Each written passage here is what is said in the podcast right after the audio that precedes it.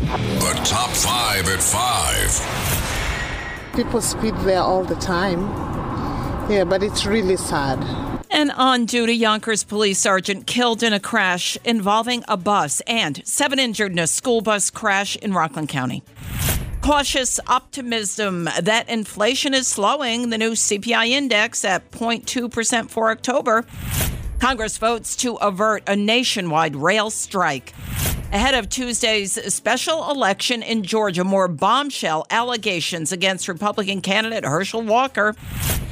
An alleged affair between two married Good Morning America hosts prompts emergency meetings between network executives. A Yonkers police officer killed in a multi vehicle crash involving a bus in Westchester County on Thursday. This crash happened around 3:30 in the afternoon on Tuckahoe Road at the Sprainbrook Parkway overpass. A preliminary investigation finds the owner of a BMW sedan lost control and crossed into the opposite lanes, striking the sergeant's vehicle and a Westchester County Beeline bus.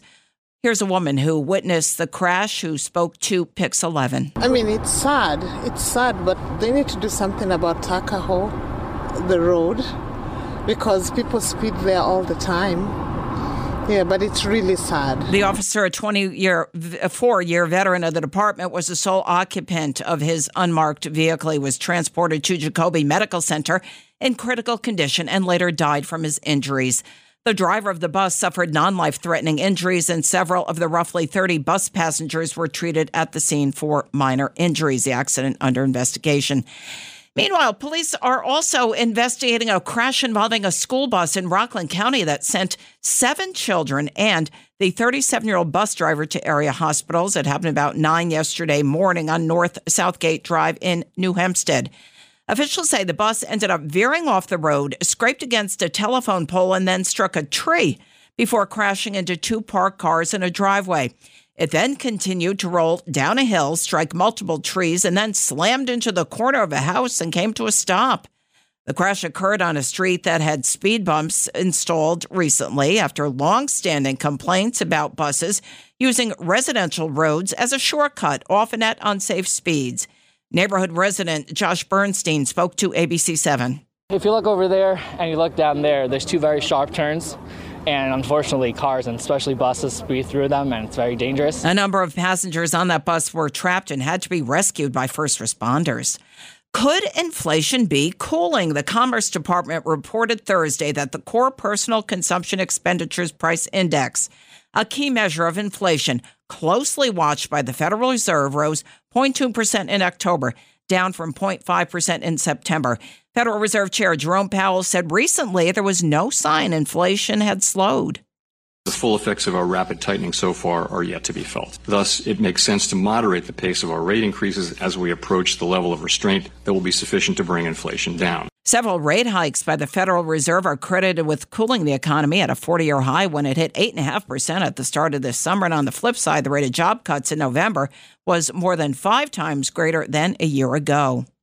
A nationwide rail strike averted. It could have meant a $2 billion a day crippling effect on the U.S. economy. The U.S. Senate voting Thursday 80 to 15 to send this agreement, brokered in September, to President Biden for his signature. Lawmakers didn't, though, tack on an amendment calling for paid sick leave. Four out of the 12 unions involved had been holding out for additional paid sick days, making a strike possible as soon as December 9th. Three of those unions had rejected the agreement. Here's U.S. Senate Majority Leader Chuck Schumer. Senators are working morning, noon, and night to reach an agreement for us to act on this measure ASAP. The Senate cannot leave until we get the job done. And Democrats will keep working with Republicans to find a path forward that everyone can support. The administration wanted that bill on the president's desk by this weekend.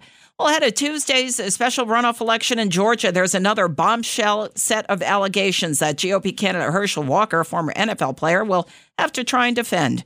Five women who were previously romantically involved with Walker have now come forward to accuse him of deeply troubling violent behavior, rampant infidelity, and serial dishonesty.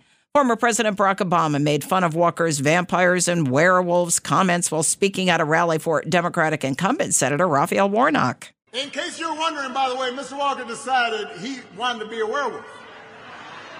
which is great. As far as I'm concerned, he can be anything he wants to be, except for a United States Senator. Prior to the midterm elections, there were reports as well Walker, a pro life candidate, had encouraged girlfriends to get abortions.